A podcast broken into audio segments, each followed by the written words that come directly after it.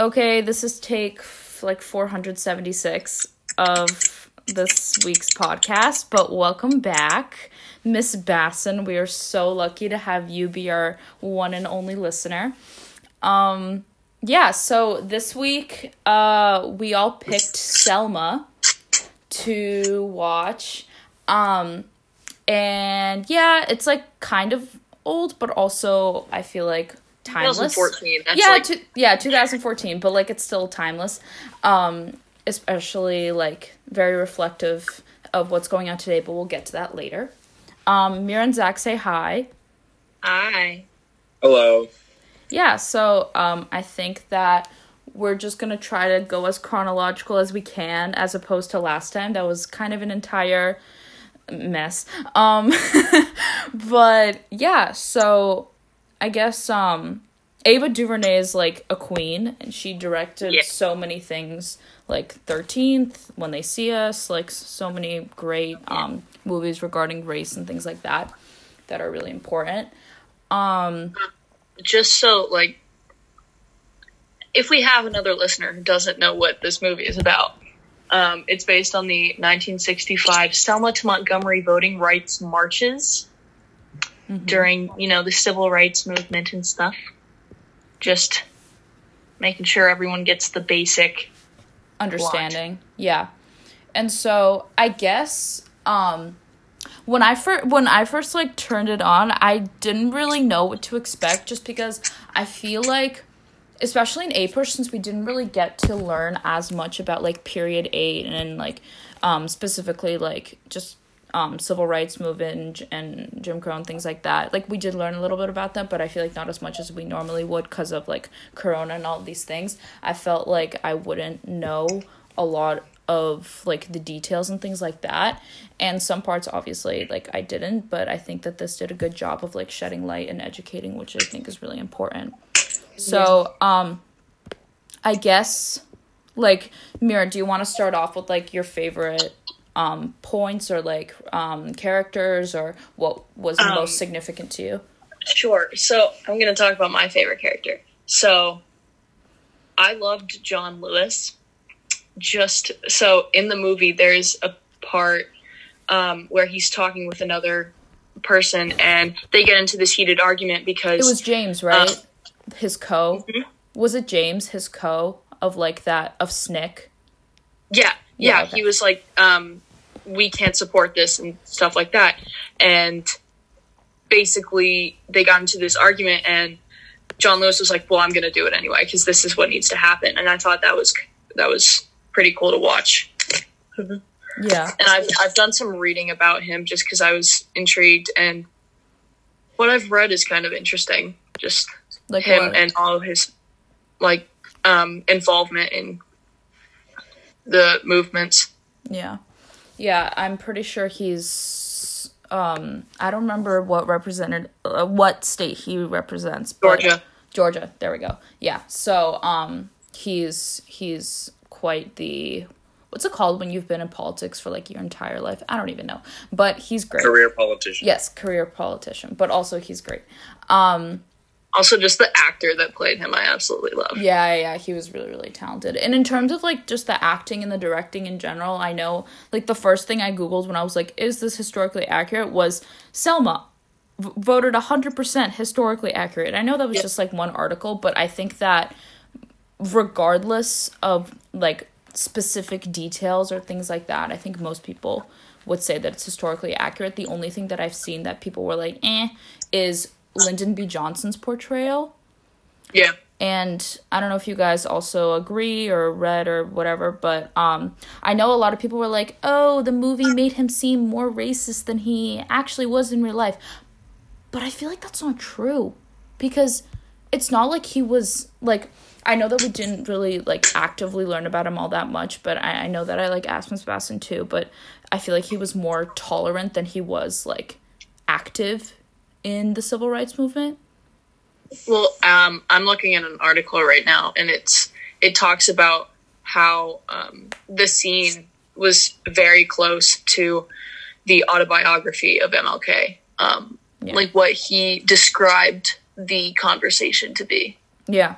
exactly. There we go. So I feel like more people would would would have liked him to be more activisty. Lyndon B. Johnson, I mean, but yeah. Um I think also a part that really got to me was um when Jimmie Lee Jackson died. I know I cried. I'm pretty sure I cried. Yeah, that was just so utterly just tragic. The woman's reaction just broke yeah, me. her mom. I was yeah, his oh mom was god. Oh, and the fact that his grandpa, his like, like frail, I guess is the right word. Like they were always Yeah. like helping him walk and things like that. Like, I feel like having to outlive your grandson is probably one of the worst things that anyone could go through. And he was fighting for the ability to, you know, vote and things like that. And at the end, it was like the grandpa got to vote at like age eighty four or something like that. So yeah. What about you, Zach? What stood out to you? Um, something that stood out to me was uh, the portrayal of Martin Luther King Jr. and like just like everything from like the the demeanor to the speech pattern was like eerily reminiscent of of him. Like he's got that a very distinctive speech pattern of like that uh, Atlanta Baptist minister.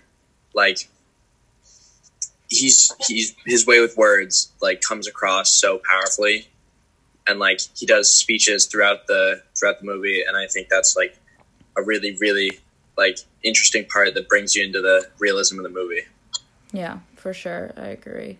Um, yeah, uh, I also think? I also think the big like starting off like in the first five minutes or so of the movie, there's like MLK accepts his Nobel Peace Prize, and then right afterwards, it's the um, 16th Street Baptist Church bombing, Oh, um, killed four girls.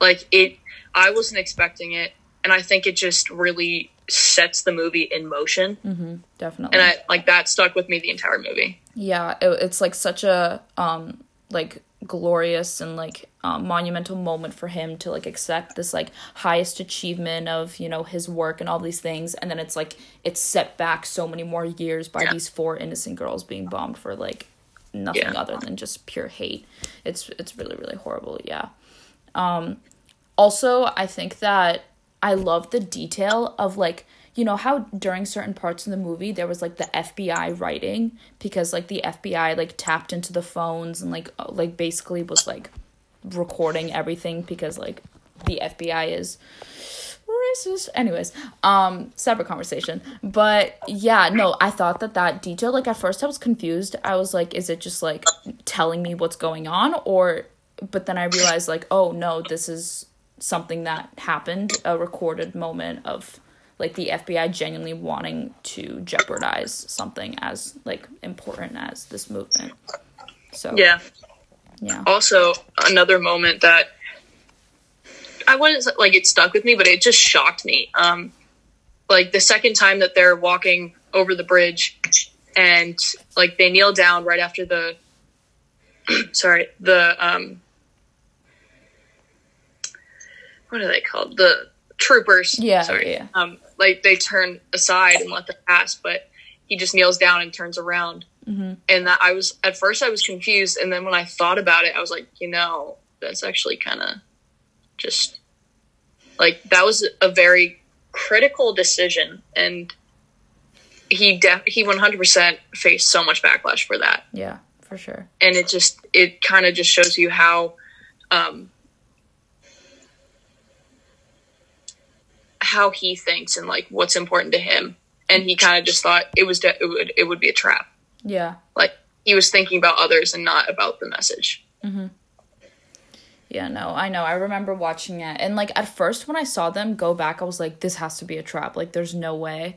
But and I guess that's what was going through his mind as well or something like that, but it just shows how much like stress, I guess, and like pressure like you said, he was under because it was like everything was riding on him and I'm sure that he had to deal with a lot of that, but yeah.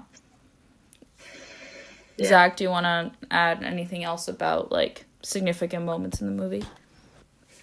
Yeah, I mean, just again with the the bombing, like at the beginning, like that was so like jarring and um, such a contrast to the first part where he's like accepting this award, everybody's clapping, he's making a speech, like and then it cuts to four little girls like going down the stairs in, in the church, and then just boom, like the church explodes, and that like really stuck with me and shows like the animosity that some people would go to to defend their their like heritage. Yeah, exactly. yes. for sure. I think another really like powerful and moving scene was um Annie Lee Cooper when she was going up to try to vote again. I think it was the fifth time. Um, Oprah Winfrey. Oh my god, yeah, cra- she did such a, like a really good job. I love her. Yeah, but like, oh my god, when he, I just, oh, it made me so mad. Like when he kept asking her all those questions, and she kept, and she like knew all the answers, but then he was like, name all Name the 67. name all like- sixty-seven like members of the like whatever. I don't even know. It doesn't even like it's minute. It doesn't matter. And she like. Oh, and she just stood there, and it was just so heartbreaking. Like the extent to which people that even had like some power would go through. It was just it was just horrible. Yeah. Like, move doing that right after the bombing, it just infuriated me more. Like, it just, Yeah, for sure.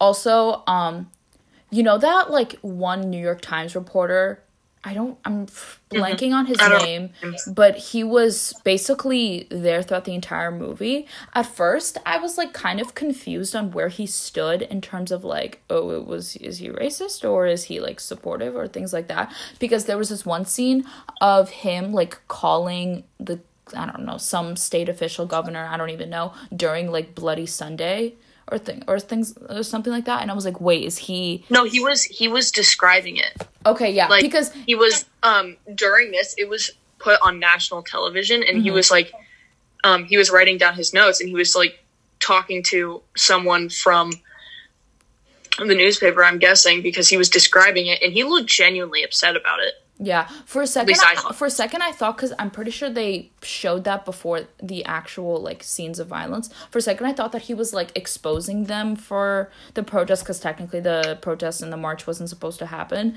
But I was like, no, what are you doing? But then after, I was like, wait, I'm dumb. Like he, I'm pretty sure he's he was just like recording the events like and how horrible they were. But yeah. Also, um, George Wallace. Ugh, that horrible waste of a human being. I will say the actor did a very good job. Of Oh, yeah. but oh, that guy grinded my gears. and like the F and the FBI, not- or was it the FBI person? It was like Hoover or something. I think was his name. But both of those people really pissed me off because they like, oh my. I mean, obviously because they were both racist and like horrible. But um, yeah, George Wallace. I'm pretty sure he stayed in power for like a really long time after, right? Or am I blanking? Uh, like at the end i think it said something like that i don't know maybe maybe i'm focusing on something else but like just the fact that so many horrible people can stay in power for such long periods of time and can like dictate the way people you know act is just i know that's like a really broad statement and like kind of obvious statement to make but it's just another thing that pissed me off It Yeah. just shows how like deeply rooted that racism is, mm-hmm. and how like stubborn and unwilling people are to change. yeah So I think that's also like an interesting point it brings up how like things don't always change from like pivotal moments. Sometimes they're just so deeply ingrained that people don't want to change mm-hmm. because they're just so used to that way of life and it benefits them honestly. Oh, yeah, so for sure. like why would they want to change? Mm-hmm. As as we're coming to a close for this week's episode, how would you guys say that like this movie is telling of what's currently going on with like the Black Lives Matter movements? I know that's I mean, obviously, it shows how there's so much work that still needs to be done in this country, mm-hmm. and it's so frustrating because it, like, you, for me at least, I can't imagine how someone would feel that way about a person, like care that much because you think you're superior. Like, I just don't Yeah. understand.